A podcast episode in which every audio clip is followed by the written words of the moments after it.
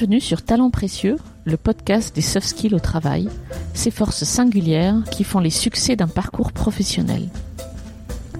Grâce à un invité différent à chaque épisode, nous cherchons à savoir quels sont les soft skills, autrement appelés compétences comportementales, qui permettent aux individus d'être épanouis et performants dans leur métier et dans leur mission. Je suis Amélie Dag. Je suis Perrine Corvézier. Ensemble, nous avons fondé la société Human Learning Expedition qui produit ce podcast. Vous trouverez les notes de cet épisode ainsi que les ressources et les références sur le site humanlx.com, h u m a n l x.com à la rubrique podcast.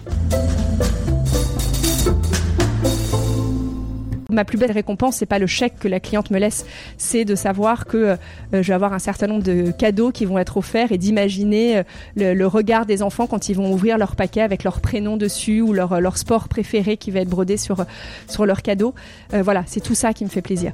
je pense qu'il faut avoir un grand, un grand sens de, de l'autre pour faire ce métier. Dans cet épisode, nous interviewons Isabeau Grisillon, artisan brodeuse et créatrice de drôles de bobines.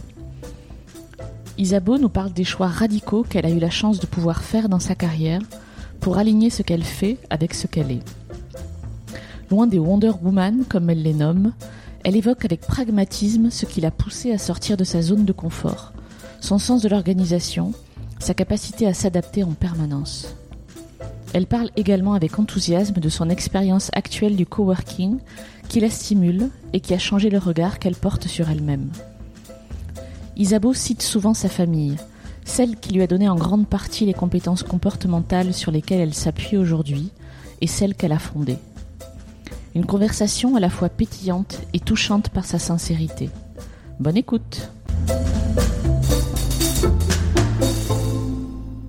Bonjour Isabeau. Bonjour Perrine. Merci de nous recevoir à l'atelier 57. Euh, on en discutera tout à l'heure. Tu nous raconteras un peu ce qu'est ce lieu.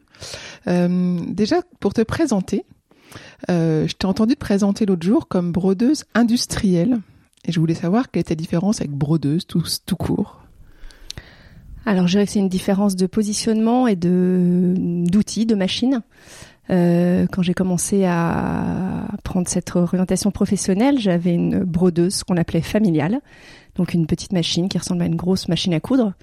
Et depuis quelques années, je suis passée à une brodeuse qui fait 40 euh, kilos, qui n'est pas transportable et qui est une brodeuse industrielle. C'est le, c'est la machine plus que moi en fait, à brodeuse. Donc tu brodes jamais à la main? Jamais. D'accord. Euh, et j'imagine que ta machine te permet de faire des grosses quantités. Je crois qu'elle est établie de rentrée des élèves. Là, tu as dû en faire un certain nombre. Ah, effectivement, là, on est sur la période de rentrée. On est en gros à 1500 tabliers à peu près, quelque chose comme ça pour euh, tous nos petits écoliers. Euh, oui, la machine permet de broder des grosses quantités tout en étant euh, très unitaire puisqu'il n'y a pas d'économie d'échelle ou de choses comme ça. Elle ne brode qu'une un support à la fois. Donc les 1500 tabliers, c'est 1500 fois un tablier. Donc tu programmes pas la machine pour 1500 tabliers avec une liste de prénoms, une base de données à côté et hop, je vais en vacances et je reviens, c'est fait. Alors, ça serait beau, j'en rêve. Mais malheureusement, non, c'est pas tout à fait comme ça que ça se passe. Qu'il y a forcément, euh, oui, la programmation peut se faire euh, un peu à la chaîne. Effectivement, on peut programmer les 1500 prénoms euh, ou noms de famille associés. le fait est qu'il y a toujours 1500 tabliers, en l'occurrence, à mettre dans la machine et ça, c'est une opération unique. On reproduit un certain nombre de fois, autant que nécessaire, et c'est une opération manuelle. Donc, il faut bien qu'il y ait quelqu'un derrière la machine. D'accord. Donc, toi et ta machine, vous êtes drôle de bobine. J'avais jamais vu ça comme ça, mais en fait, oui. Alors, on va dire quelle est la bobine, quelle est les bobines et que je suis drôle. On va dire ça comme ça. C'est bien. Euh, est-ce qu'on peut revenir sur euh, comment t'en es arrivé là? Parce que je crois que t'as pas peut-être pas toujours voulu être brodeuse industrielle. Non, c'était pas mon rêve d'enfant, loin de là. Euh, j'avais toujours dit que je ne voulais pas travailler toute ma journée derrière un ordinateur, et pourtant je me retrouve toute la journée derrière un ordinateur et une machine. Donc finalement, on revient à ce qu'on ne voudrait pas faire. Euh, j'ai une formation de, enfin, j'ai fait une école de commerce. Euh, sans trop me poser de questions, j'ai fait des stages dans des grosses boîtes. Euh, j'ai été contrôleur de gestion en banque tout d'abord.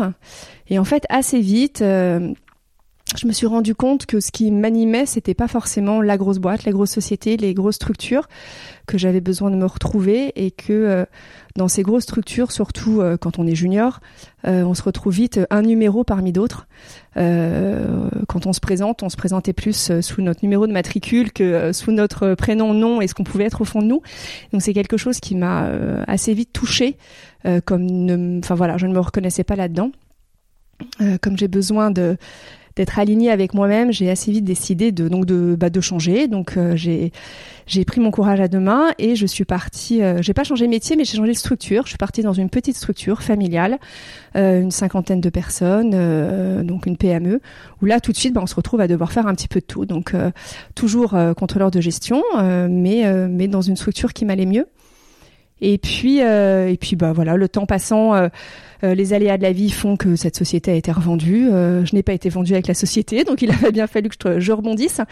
Et, euh, et, assez vite, je me suis rendu compte que donc j'avais travaillé dans deux entreprises auparavant, qui étaient des entreprises de services. Et il y a une chose qui me tient à cœur, je m'en étais pas rendu compte avant, c'était le sens du concret. Et que finalement, dans le service, c'est difficile d'avoir ce sens du concret. Et que j'avais besoin de toucher des matières, de, de me rendre compte de ce que je faisais, de me sentir utile, de, enfin voilà, de tout ce qui peut euh, toucher le, le concret. Et euh, en discutant à droite, à gauche, ben, un jour, j'ai discuté avec euh, une jeune femme qui faisait de la broderie. Alors on a un peu parlé, je lui ai un peu demandé comment elle est arrivée là. Alors elle, elle était comptable à la base, donc finalement c'était pas si loin que le contrôle de gestion. Et euh, bah comme moi, elle est passée des tableaux de chiffres au tableau de nuanciers de fil. Et je me suis dit bah pourquoi pas? En fait, euh, j'ai pas de don particulier, j'ai pas de don manuel, euh, mais peut-être que je peux utiliser d'autres talents, d'autres dons et mettre à profit. Enfin voilà, pour essayer de retrouver ce que j'aime, c'est-à-dire le concret. Et donc voilà, j'ai tout changé et j'ai vendu mon ordinateur et acheté une machine à, à broder. Donc, tu es devenu artisan. Oui. Tu travailles avec ta tête, mais aussi avec tes mains. Et en même temps, tu dis que tu n'étais pas prédestiné à ça, c'est-à-dire que tu n'étais pas particulièrement manuel étant jeune ou... Ah, l'inné ou l'acquis. Euh, j'avais pas du tout le sentiment d'être particulièrement manuel. Euh, j'ai jamais fait de peinture, euh, j'ai jamais fait de dessin, j'ai pas, je bricolais pas particulièrement. En revanche, on est, j'ai une mère très manuelle. Alors peut-être qu'inconsciemment, le fait de la voir elle faire beaucoup de couture, beaucoup d'encadrement, encore aujourd'hui, elle fait des patchwork à longueur de journée. c'est voilà, j'avais peut-être en fait ça au fond de moi sans vraiment l'avoir exploité, mais euh, mais cette envie de voilà du concret, des choses qui se font avec les mains et donc euh, en fait j'avais une artisan à la maison sans le savoir. Tu as dû apprendre un nouveau métier qui n'avait pas grand-chose à voir avec ton métier d'avant. Comment comment tu t'y es prise?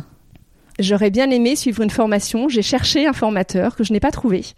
Donc j'ai, euh, je me suis dépatouillée. J'ai essayé. Euh, alors on a beaucoup de chance, c'est qu'aujourd'hui on a quand même Internet qui nous donne un certain nombre d'informations, des, des, enfin des modes d'emploi, des vidéos, des choses comme ça. Donc c'est un petit peu euh, comme ça. Et puis moi j'ai toujours considéré qu'on avançait mieux quand on était à plusieurs.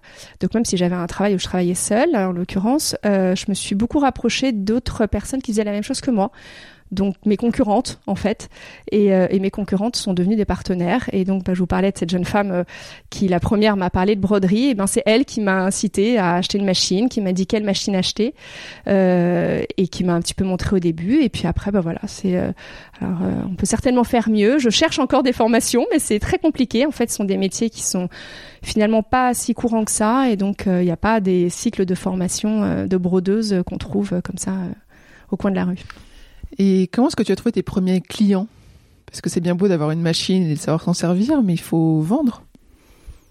Alors, on n'est jamais bien mieux servi que par soi-même, donc je pense que ma première cliente, ça a été moi. C'est très pratique de pouvoir offrir à ses amis, à ses enfants, euh, tous les cadeaux étaient euh, faits maison, euh, avec ce petit truc en plus qui est la personnalisation, qui permet à, chacun de se de se sentir unique au moment où on lui offre le cadeau. Donc mes enfants étaient ravis de pouvoir offrir aux, aux anniversaires de leurs enfants, de leurs pardon, de leurs de leurs amis, bah qui un sac brodé avec le prénom, qui un un, polo avec euh, une phrase qui lui était chère. Enfin voilà, ça pouvait, ça pouvait prendre plusieurs formes. Et puis bah après c'est le bouche à oreille, le, le bouche à oreille, les relationnels, euh, qui, qui euh, bah, au début très c'était très avec des, des personnes euh, particulières. Enfin, mes clients ont été euh, euh, mes amis et autres. Et puis petit à petit, bah, comme on n'est pas si nombreuses que ça à faire ce métier, j'ai pu me démarquer et, des professionnels sont venus me chercher. Mais j'ai assez peu fait de démarches commerciales. D'ailleurs, tant mieux parce que je suis une très mauvaise commerciale. Donc, tu as trouvé des partenaires qui distribuaient tes produits, c'est ça aussi? Oui, aussi, effectivement. Mais du coup, sans personnalisation pour le coup Alors les deux. En fait, j'ai une gamme de produits qui s'étend sur, euh, je dirais que j'ai trois types de, de gamme. Euh, j'ai la gamme prête à porter, donc euh, que ce soit sur mon site internet ou sur des distributeurs, effectivement d'autres sites internet ou des boutiques ou autres. Je propose une gamme de produits déjà brodés avec des phrases clés ou des destinations de vacances, enfin des choses qu'on peut on est tous un peu sensibles au même, message. Donc ça, c'est ce que j'appellerais la gamme prête à porter. Ensuite, la gamme demi-mesure, où on peut effectivement personnaliser, c'est-à-dire ajouter un prénom, une phrase, un dessin, un logo, euh, qui, qui, mais qui va être euh, ajouté à un produit que moi je vends, que je distribue. Et en troisième lieu, on trouvera la gamme euh, vraiment sur mesure, où là c'est une démarche beaucoup plus d'accompagnement du client qui va me dire voilà j'ai un un événement, euh, j'ai besoin, j'ai envie de faire un cadeau à mes clients, j'ai tel budget, qu'est-ce que vous pouvez me proposer? Et alors là, on va ensemble trouver le produit. Euh, ça peut être un produit qui est de, sa gamme, euh, je ne sais pas si c'est un vendeur de, de, de, chaises, par exemple, on peut bah, s'amuser à broder sur ces chaises le prénom de chacun de ses, de ses clients ou de ses salariés pour une, pour une opération. voilà, je peux m'adapter complètement à la demande du client. Donc il y a les trois possibilités tu brodes n'importe quoi sur n'importe quoi ou tu as des contraintes? Pas tout à fait n'importe quoi sur n'importe quoi. De temps en temps, il y a des demandes un peu, un peu étonnantes. Mais, Vas-y, euh, raconte. Bah une fois on m'a enfin voilà j'ai eu des demandes aussi hétéroclites que euh, me demander de broder un slip euh, pour un une enterrement de vie de garçon, euh, de broder euh, un garagiste avec qui je travaille maintenant assez régulièrement qui fait du tuning de voitures et de motos. Et donc je brode sur la sellerie pour les voitures ou, ou les motos. C'est-à-dire que la première fois qu'il a il est arrivé chez moi tout habillé en cuir et tout ça m'a fait un drôle d'effet j'avais pas trop l'habitude.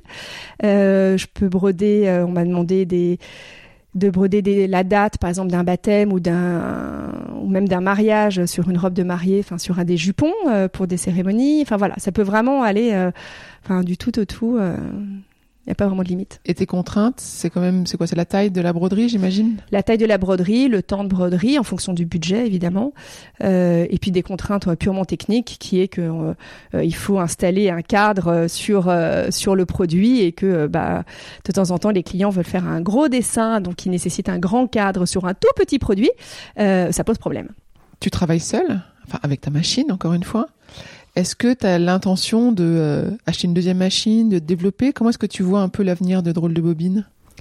Alors c'est une question que je me pose tous les ans, en général au mois de janvier-février, quand il y a un peu moins d'activité. Euh, la question revient euh, est-ce que je veux augmenter le chiffre d'affaires? Est-ce que, en fait, de façon très concrète, euh, je suis bloquée effectivement par euh, la machine qui a une capacité de production qui elle, fait tant de points à la minute et donc forcément je ne pourrais pas broder même si j'y passais mes nuits et mes jours plus de tant de points. donc il y a une capacité de production. Donc la vraie question c'est acheter une deuxième machine ou sous-traiter etc. Euh, c'est donc effectivement une question qui revient régulièrement et à laquelle j'apporte finalement depuis dix ans toujours la même réponse, euh, qui est non, je ne souhaite pas plus me développer. Euh, j'ai fait ce choix de créer Drôle de Bobine il y a plus de dix ans à la naissance de mon quatrième enfant. c'était un vrai choix. J'ai eu la chance d'avoir un mari qui m'a laissé la possibilité de faire ce choix, c'était risqué. Devenir entrepreneur, c'est toujours un peu risqué. Mais voilà, c'était un, c'était lié à ma personnalité et je pense qu'il faut savoir se poser les bonnes questions dans son parcours professionnel. Pourquoi je travaille? Pourquoi je le fais? Quelles sont mes motivations? Euh, très clairement, je ne gagnerai jamais ma vie confortablement en ayant une seule machine euh, et pas de salariés, etc. Mais euh, c'est mon choix. Et voilà, une de mes phrases clés, c'est assume tes choix. Et quand on a la chance de pouvoir choisir, ben moi mon choix c'est de pouvoir euh, partir en vacances avec mes enfants euh, quand je le souhaite, de pouvoir euh, gérer mes clients et leur donner les, délais de production que je peux respecter.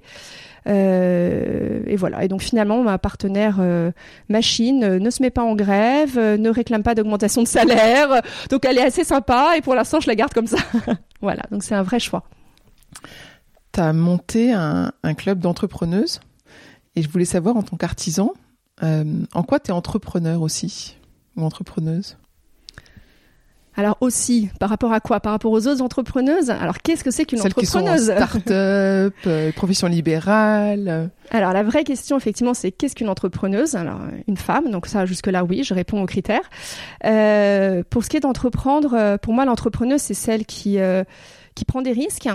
Euh, qui au départ monte une, structure, que ce soit euh, dans le bénévolat, on peut être entrepreneuse dans le bénévolat, on peut être entrepreneuse, euh, voilà, qui prend sa vie un, peu celle qui prend sa vie en main et qui se dit tiens, je vais pas me laisser porter par une société, être salarié et suivre ce que me demande mon patron, mais à un moment qui se met en question et qui se dit est-ce que c'est vraiment ça que je veux? Donc là-dessus, bah oui, parce que j'ai remis en question les études, le salaire que j'avais, j'ai démissionné, j'ai voilà pour faire ce, choix encore une fois. Euh, donc oui, je pense que tout artisan est entrepreneur parce que euh, l'entrepreneuse, c'est aussi pour moi celle qui, c'est le couteau suisse. C'est celle qui sait aussi bien euh, faire une démarche commerciale que de gérer son site internet, que de être euh, en jean et en basket, parce que tout d'un coup, il y a une palette de 200 kilos qui arrive devant la porte et qu'il faut la décharger en moins de trois minutes, sinon les voisins râlent sur le trottoir. C'est celle qui va se mettre en talon pour être sur un salon pro. C'est voilà, c'est ça une entrepreneuse. Et bah oui, je suis aussi bien basket qu'en talon aiguille, donc je suis une entrepreneuse, je pense on imagine bien tes deux vies très différentes. Enfin, là, on est dans, euh, on va revenir sur ce lieu, mais ce lieu que tu partages, qui est, euh, qui est un, appartement transformé, au rez-de-chaussée, dans une cour très calme, et on imagine ta vie de bureau d'avant. Euh, que t'apporte ta vie professionnelle actuelle que ne t'apportait pas ta vie d'avant? Alors effectivement, pendant dix ans, j'ai travaillé chez moi.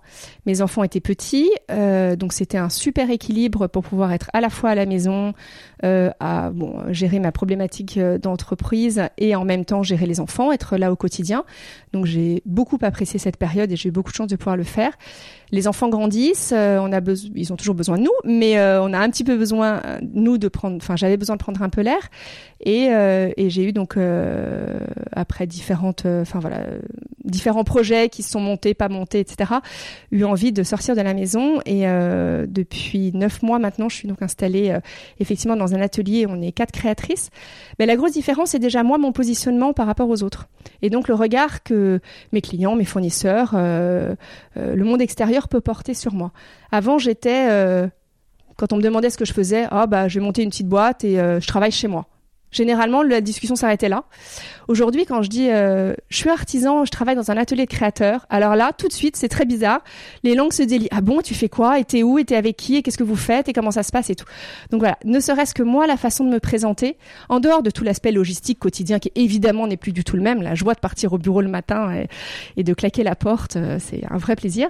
Mais en dehors de toute cette considération logistique, ouais, le regard que moi je porte sur moi et donc que je reflète aux autres en fait. Donc parle-nous un peu de cet atelier euh, 57. Qu'est-ce que c'est que cet atelier? Qui est avec toi? Alors l'atelier 57 s'appelle 57 parce que c'est le numéro de la rue, euh, le numéro de l'immeuble dans la rue. Donc c'est un atelier qui a, enfin c'est un lieu avant tout euh, où on de, de, on pourrait appeler ça de coworking. Euh, J'ai travaillé sur un projet euh, avant justement de monter l'atelier. Euh, ben, un fameux mois de janvier euh, ou de février où je me posais la question de savoir si j'allais repartir pour un an. Euh, des personnes sont venues me proposer de travailler sur un projet de coworking. Alors coworking, c'est le fait de travailler, de mettre ensemble dans un lieu unique des gens qui travaillent sur des projets, chacun leur projet de façon très différente, et créer des synergies, euh, etc. Je ne connaissais absolument pas ce domaine. Euh, déjà, quand on parle en anglais, j'ai déjà beaucoup de mal à comprendre. Donc là, c'était trop compliqué pour moi. Mais donc, j'ai avancé sur ce projet. Euh, j'ai découvert ce secteur et, euh, et, je me suis rendu compte que, bon, il s'avère que le projet n'a pas, n'a pas abouti pour diverses raisons. Mais je me suis rendu compte que bah, travailler à plusieurs, même quand on fait pas le même métier, c'est juste passionnant et et, euh, et révélateur de talent et on peut s'apporter beaucoup les uns les autres. Et du coup, je me suis dit, bah, plutôt que de repartir à zéro sur un projet que je ne connais pas, ou je de, complètement, euh, enfin voilà, j'aurais pu me planter euh, dans les grandes longueurs. Je me suis dit, bah, en fait, euh, moi j'ai déjà développé quelque chose, j'ai une activité qui marche.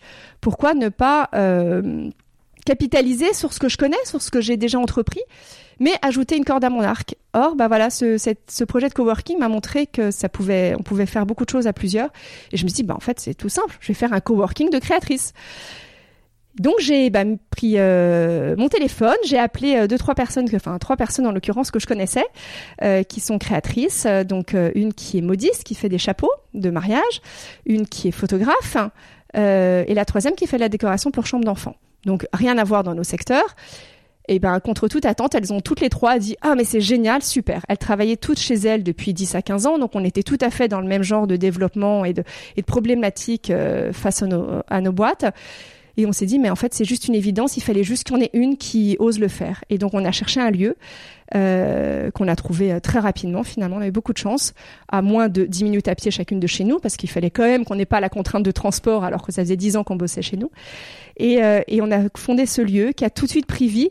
Euh, et qui permet de voilà on a on a quatre univers euh, complètement différents mais du coup ça finalement ça se mélange très bien. Il y a des couleurs des chapeaux des des plumes euh, la machine qui brode d'autres qui font de la peinture euh, les teintures enfin voilà. Il y en a un peu partout mais c'est très fédérateur c'est très enfin voilà on est dans un monde créatif donc en fait on s'apporte beaucoup les unes les autres.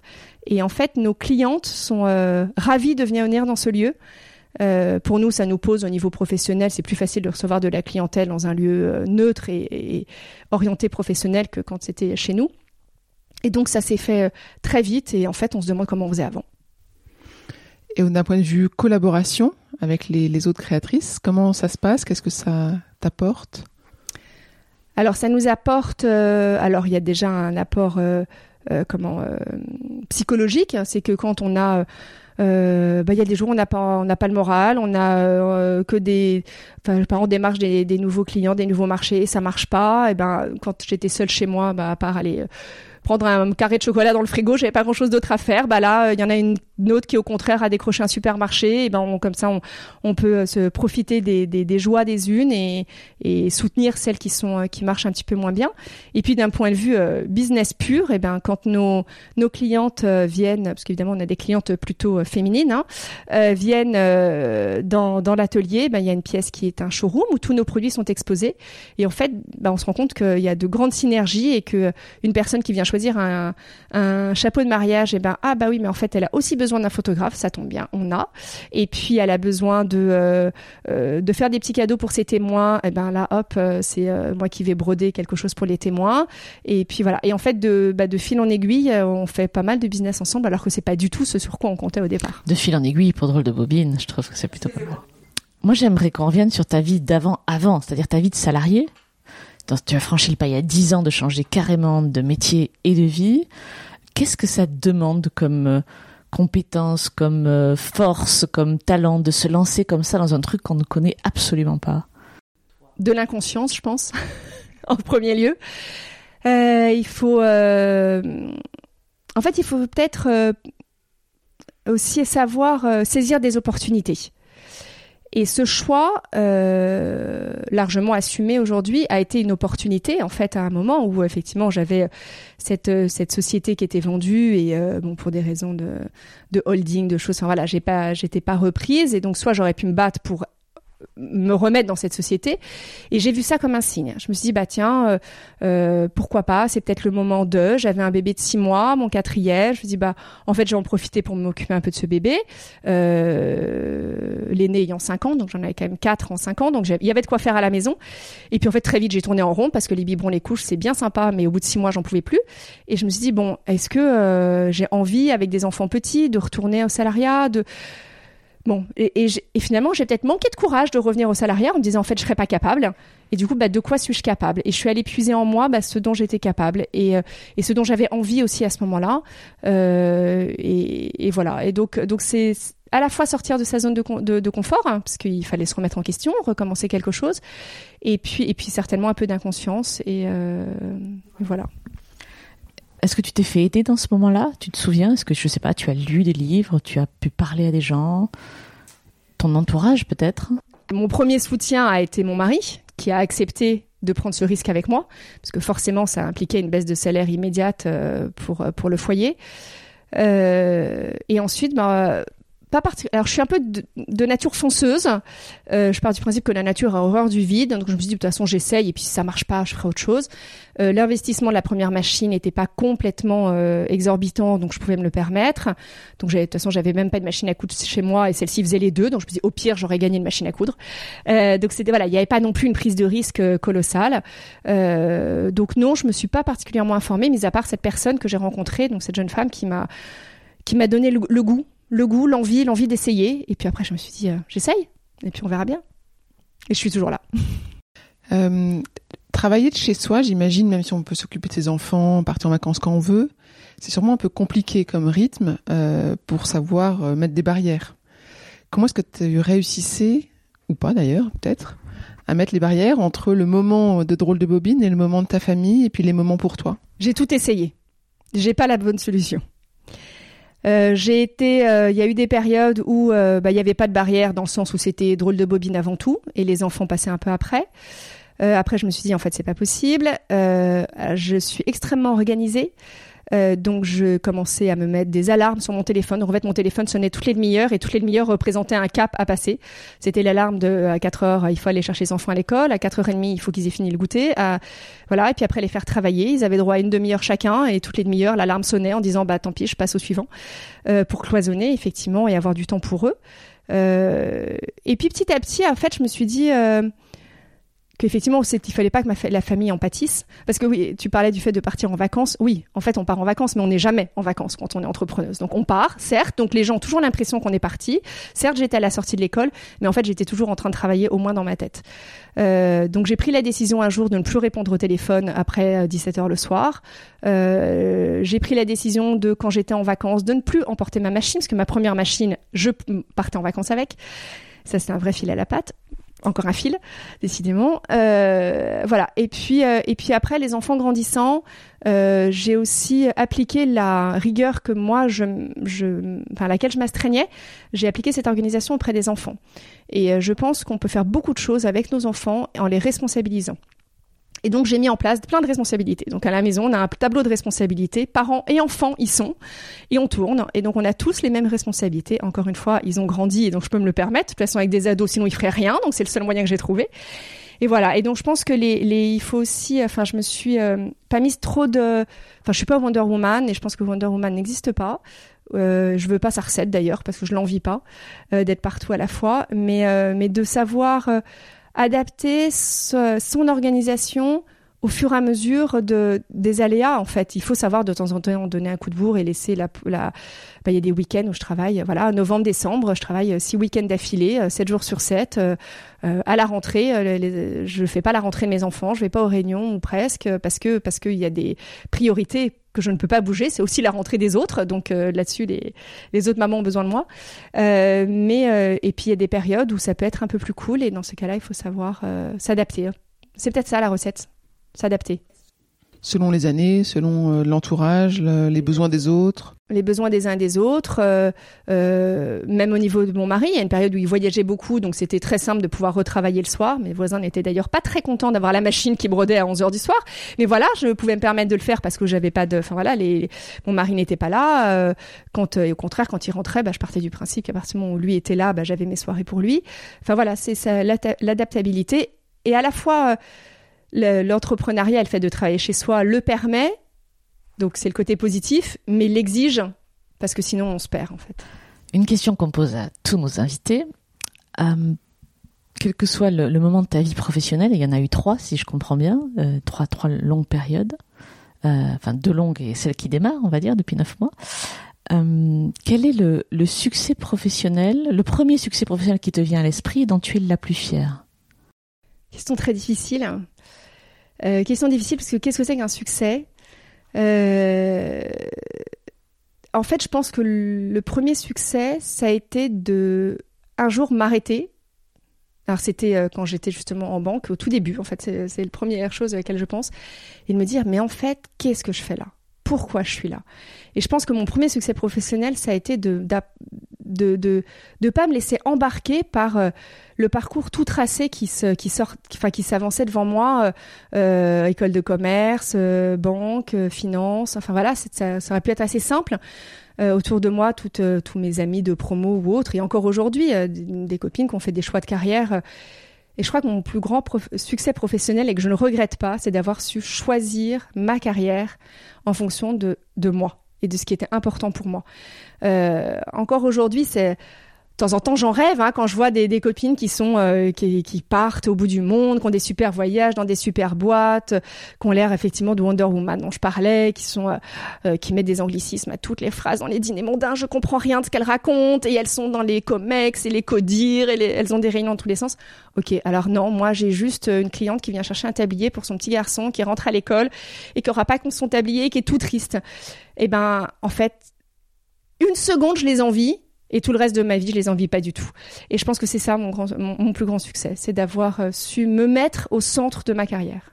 comment tu as fait ça? Parce que tu étais relativement jeune. Euh, comment tu as eu l'intuition de faire ça? Comment tu as eu la force de faire ça? À quoi tu as fait appel en toi? Je, alors je sais pas quel est le terme qu'il faut mettre là-dedans, mais euh, ouais, peut-être un pragmatisme, euh, l'envie de, l'envie d'être moi en fait. Euh, j'ai toujours eu besoin d'être alignée, de mettre un sens aux choses, de et, je pense que c'est ça. Et quand euh, alors il y a certainement eu un fait générateur où euh, en fait si je crois que je sais à quel moment ça m'a ça s'est déclenché. Donc en tant que contrôleur de gestion, je faisais des tableaux de bord avec des budgets, des choses comme ça. Et puis un jour on avait bossé pendant je sais pas un mois et demi, deux mois sur sur des des tableaux dans tous les sens et on recommençait, on recommençait. Et puis un jour, il y a mon patron qui arrive et qui dit Bon, alors en fait, on va changer parce que le comité euh, commercial a décidé qu'il fallait qu'on fasse 2% euh, d'économie. Et là, je l'ai regardé et je lui ai dit, mais comment ça, 2% d'économie? Enfin, déjà, ça fait trois mois qu'on travaille sur des hypothèses. Et en fait, il fallait tout mettre à la poubelle et tout recommencer. Et il s'avère que euh, mon voisin qui était à côté de moi n'a pas très bien réagi à ce fait de devoir retour commencer et a été en arrêt maladie le lendemain. Euh, et euh, n'est pas revenu euh, tout de suite. Et bien en fait, qu'est-ce qui s'est passé? Il a été en arrêt maladie et en fait, on a refait le boulot. Et on l'a refait sans lui. Et on a réussi à ressortir des chiffres. Et là, je me suis dit, mais en fait, mon voisin, on a tous hyper mal pris. Aujourd'hui, c'est lui qui a craqué. Et ben en fait, c'était pas grave. Il a craqué. On a fait et on n'a pas eu besoin de lui. Et ça, j'ai trouvé ça horrible. Et je me suis dit, mais moi, j'ai pas envie de ça. Alors, c'est peut-être hyper égoïste et tout, mais j'ai envie qu'on ait besoin de moi, j'ai envie de que, que je de servir à quelque chose. Et là, je me suis rendu compte que nul n'est irremplaçable, bien évidemment, mais qu'il y a des moments où c'est plus facile que d'autres. Et, euh, et ça, ça m'a ça m'a déplu en fait comme comportement. Et le, voilà, le management était là. Bon bah c'est pas grave, il est pas là, bah, on reprend son boulot et on fait. Bah, je me suis dit, ouais, on peut peut-être avoir un petit peu de considération pour celui qui est pas là et se demander pourquoi et comment on pourrait faire pour qu'il ne se retrouve pas dans cette situation et tout le monde s'en fichait. Et, et je crois que c'est peut-être, c'est peut-être été ça le déclencheur. C'est fort de savoir ça, euh, de savoir qu'on a besoin de ça, en fait, et d'aller jusqu'au bout de sa démarche. Parce que je pense qu'il y a plein de gens qui se disent, euh, j'aimerais servir à quelque chose, et puis qui ne bougent pas. Ouais, mais c'est peut-être là où c'est une grande chance, et ça, je le dis euh, tout le temps, c'est que j'ai eu là, encore une fois, quand je dis il faut assumer ses choix, encore faut-il avoir la chance de pouvoir faire des choix. Et, euh, et j'ai eu la chance, voilà, d'un mari qui m'a dit, bah écoute, de toute façon, pour l'instant, on a les enfants à la maison. Euh, je me rends bien. Enfin voilà, il s'est rendu compte que je pouvais pas être épanouie dans mon boulot, épanouie à la maison, comme une. Enfin, il y a un moment, pas tout faire. Et on a profité de cette pause. Euh, bon, de changer d'entreprise entre la grande et la petite, ça a été assez évident et il n'y avait pas de prise de risque. C'était assez simple. Ça a été plus de se dire, de passer de l'entreprise plus petite à moi toute seule. Euh, mais ça, voilà, c'est l'accompagnement familial euh, qui, a, qui, a, permis de le faire. Et euh, encore une fois, je le remercie. Il a... J'ai beaucoup de chance d'avoir pu faire ce choix. Tu parlais d'alignement. Tu disais j'ai sans doute besoin d'être aligné euh, avec mes valeurs, même si tu n'as pas dit ce mot-là. Oui. Est-ce que tu considères que ça, tu as, c'est quelque chose, tu es né avec ça? Ou tu as, on, on te l'a inculqué? Ce besoin d'être aligné Alors je pense que euh, c'est quelque chose que j'ai en moi, avec laquelle je suis née, et que les expériences et les euh, oui les expériences que j'ai pu avoir, aussi bien enfant que ado, que après adulte ou avec des amis ou autres, euh, ont, on, ancré cela en moi et que ça, a révélé des choses qui existaient déjà. Euh, maintenant, je, je, suis persuadée que je suis ce que je suis aujourd'hui euh, euh, grâce ou à cause, je sais pas, euh, de la famille dans laquelle je suis née. C'est évident. Euh, je disais au début de l'entretien, voilà, j'ai une mère qui a toujours été présente à la maison, qui ne travaillait pas. Donc moi j'ai vu ce que ça pouvait, qui par définition donc avait le temps de nous inculquer des valeurs qui étaient autres que valeur de l'argent ou du, pouvoir ou de choses comme ça, et qui avait d'autres choses. Et ça j'ai eu beaucoup de chance d'avoir, enfin je le considère moi comme une chance, d'avoir une, une mère qui a su s'occuper de nous et nous inculquer tout ça et avoir le temps de le faire. Euh, donc c'est vrai que pour moi, ça me semblait une évidence de, encore une fois, dans la mesure de mes possibilités, d'essayer de, transmettre ça à mes enfants. Et donc euh, c'était une de mes priorités. Et je pense que c'est euh, après voilà il y a d'autres expériences. Euh, je parlais du sens du concret euh, tout à l'heure. Euh, j'ai fait beaucoup de scoutisme par exemple. Bah, le sens du concret est au cœur de la pédagogie scout. Peut-être que si je n'avais pas fait de scoutisme, ce sens du concret ne serait pas aussi euh, ancré en moi. Donc est-ce que c'est de l'inné, de l'acquis? Est-ce que j'étais bien au scout parce que j'avais déjà ça en moi? Je ne sais pas dans quel sens c'est. J'aimerais qu'on revienne sur l'atelier ici. Pour l'instant, vous êtes quatre. Est-ce que tu imagines un jour ouvrir un espace plus grand avec plus de créateurs?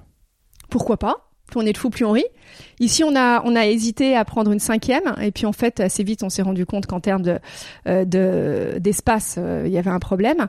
Euh, pourquoi pas? C'est, c'est pas du tout. C'est pas votre ambition aujourd'hui, c'est pas. C'est, pas notre ambition parce que ça fait que neuf mois qu'on est là, qu'on trouve notre équilibre, qu'on est très bien là. Maintenant, voilà, rien n'est fermé, et pourquoi pas Ça sera peut-être un nouveau volet de, de l'atelier. Si tu devais accueillir ici une jeune personne euh, qui veut se lancer dans un travail artisanal, qu'est-ce que tu lui donnerais comme conseil? D'être bien alors je sais pas si c'est un conseil ou aussi d'être consciente que gagner sa vie avec de l'artisanat je vais pas dire c'est impossible mais c'est très compliqué. Euh, sont des métiers euh, qui euh, disparaissent. On a nous tous consommateurs de moins en moins conscience du prix des choses que faire les choses de façon artisanale ça veut dire unique ça veut dire avec nos mains ça demande un temps ça demande un savoir-faire et que la plupart euh, que, et, je parle de ça aussi bien pour moi que pour les quatre créatrices qui sont là euh, autour de moi et on a toute la même problématique c'est très compliqué de, de donner le bon le bon prix à ce qu'on vend et, euh, et si, euh, enfin voilà, quand on est artisan, euh, on compte pas ses heures. Et si on devait être payé à l'heure, on serait loin d'un SMIC largement. Donc voilà, donc ce sont des métiers de passion. Euh, sont des métiers. euh, il faut avoir, euh, à mon sens, euh, le sens du vrai, le sens du beau, le sens euh, des matières, le sens du du conseil, bien évidemment. Et, et je dirais presque, il y a un côté, je vais pas avoir l'impression d'avoir un côté sacrifice, mais mais euh, on le fait avant tout. Enfin moi, mon plus beau, ma plus belle récompense, c'est pas le chèque que la cliente me laisse, c'est de savoir que euh, je vais avoir un certain nombre de cadeaux qui vont être offerts et d'imaginer euh, le, regard des enfants quand ils vont ouvrir leur paquet avec leur prénom dessus ou leur sport préféré qui va être brodé sur sur leur cadeau. Euh, voilà, c'est tout ça qui me fait plaisir. Euh, je pense qu'il faut avoir un grand un grand sens de, de l'autre pour faire ce métier, parce que euh, financièrement on s'y retrouve pas, c'est évident. Et un conseil que tu donnerais ou des conseils que tu donnerais à un, jeune qui commence sur le marché du travail, pas forcément euh, dans l'artisanat? Bah, c'est compliqué parce que euh, on peut donner tous les conseils qu'on veut. Je pense que le meilleur conseil c'est de faire ses armes et de faire ses de se planter, c'est pas grave. Encore une fois, si on a pu choisir une voie et qu'on se rend compte que c'est pas la bonne, eh ben c'est pas grave. On assume, on rebondit, on refait autre chose. Il n'y a pas d'échec qui ne construit pas. Euh, donc moi j'ai envie de lui dire ose, essaye et puis si ça marche pas, eh ben tu changes. Euh, je pense qu'aujourd'hui on est dans on est dans une société qui évolue beaucoup, qui évolue tous les jours. Quand on dit que je crois 60% des métiers de nos enfants n'existent pas aujourd'hui, on est très mal placé pour pouvoir donner un conseil sur euh, à, des gens, enfin à des jeunes. Alors euh, quand ils rentrent sur le marché du travail, c'est qu'a priori les métiers existent, mais mais qui se lancent dans des études ou des choses comme ça, c'est extrêmement compliqué. Donc avant tout, peut-être ce qu'on ne faisait peut-être pas à notre âge où, euh, enfin, euh, quand moi j'étais étudiante, on, était formé à des techniques, euh, voilà, on avait, on nous apprenait des métiers, on nous apprenait pas à être. Et je pense qu'aujourd'hui, c'est peut-être ça dont on a besoin, c'est d'apprendre à être, à se connaître et pour ensuite pouvoir se révéler dans la bonne filière et dans le bon métier. Mais pour ça, il faut. Est-ce que ça s'apprend? Est-ce que ça se vit? Je n'ai pas la réponse. Un peu des deux, sûrement. Est-ce que tu peux nous donner ta définition des compétences comportementales ou des soft skills Alors, je, bah, compétence, c'est donc ce qu'on est capable de faire. Comportemental, c'est, euh, je pense, qu'on n'en a pas appris, en fait, qu'on a ou qu'on a appris par des comportements, que ce soit par imitation, euh, par euh, réaction. euh, ou parce que c'est des choses qu'on a en soi. Euh, donc effectivement, c'est peut-être tout. Alors, je pourrais peut-être donner une définition en opposant. C'est tout ce qui n'est pas compétence technique. D'accord. Qu'est-ce qu'on peut souhaiter à Drôle de Bobine d'une part et à Isabeau d'autre part pour les années qui viennent? Alors que drôle de bobine ne tombe pas en panne, parce que ça c'est la la bête noire, c'est le stress de se dire euh, la machine ne marche plus, on est on dépend de, l'outil de travail, enfin c'est un outil de travail qui euh, qui est très fragile, qui coûte très cher, qui demande beaucoup d'entretien et c'est toujours l'angoisse. euh, Je pense comme toute personne qui travaille même avec son ordinateur et l'ordinateur tombe en panne. Sauf que moi mon dépanneur il habite Lyon et que quand je dois le faire venir, il est pas là dans les deux heures. Hein. C'est pas d'arty, euh, j'ai pas de service après-vente. Donc voilà, donc euh, c'est que drôle de bovine, la machine euh, continue à bien travailler. Euh, et pour le développement de l'entreprise, de continuer à, à enfin de savoir à chaque fois, de toujours garder en tête le pourquoi je fais, j'ai fait, je fais cette, ce, ce, choix, pourquoi je fais, je fais mon travail comme ça. Moi, j'attache beaucoup d'importance à non pas avoir des clients et des fournisseurs, mais avoir des partenaires. Euh, c'est vraiment quelque chose qui est très très très important pour moi. Et, euh, et donc voilà, donc et de temps en temps, c'est facile de se laisser embarquer par euh, un super euh, un super appel d'offres. Je dis ok d'accord, je vais le prendre parce que ça fait bien sur le sur le sur le papier. Et puis après de me dire mais en fait j'ai pas du tout envie de travailler comme ça. Euh, voilà donc de savoir pourquoi je fais les choses, de garder cette clairvoyance qui est pas toujours évidente. Merci beaucoup Isabeau de nous avoir reçus. Merci à vous d'être venu jusqu'ici. Nous espérons que vous avez apprécié cet épisode autant que nous avons aimé le préparer et l'enregistrer. Si vous aimez ce podcast, le meilleur moyen de le soutenir est de laisser un avis 5 étoiles et un commentaire sur Apple Podcast. Cela permettra à d'autres de le découvrir également. Abonnez-vous à Talent Précieux, vous serez ainsi notifié des nouveaux épisodes. Talent Précieux vous est proposé par Human Learning Expedition ou HLX nous concevons et mettons en œuvre des programmes originaux et impactants destinés à révéler et à développer les soft skills des individus pour en faire des acteurs épanouis et performants dans l'entreprise du 21e siècle. Pour en savoir plus sur HLX, connectez-vous sur humanlx.com, ou suivez-nous sur Facebook, sur Instagram, sur LinkedIn ou sur Twitter. À bientôt pour de nouveaux épisodes.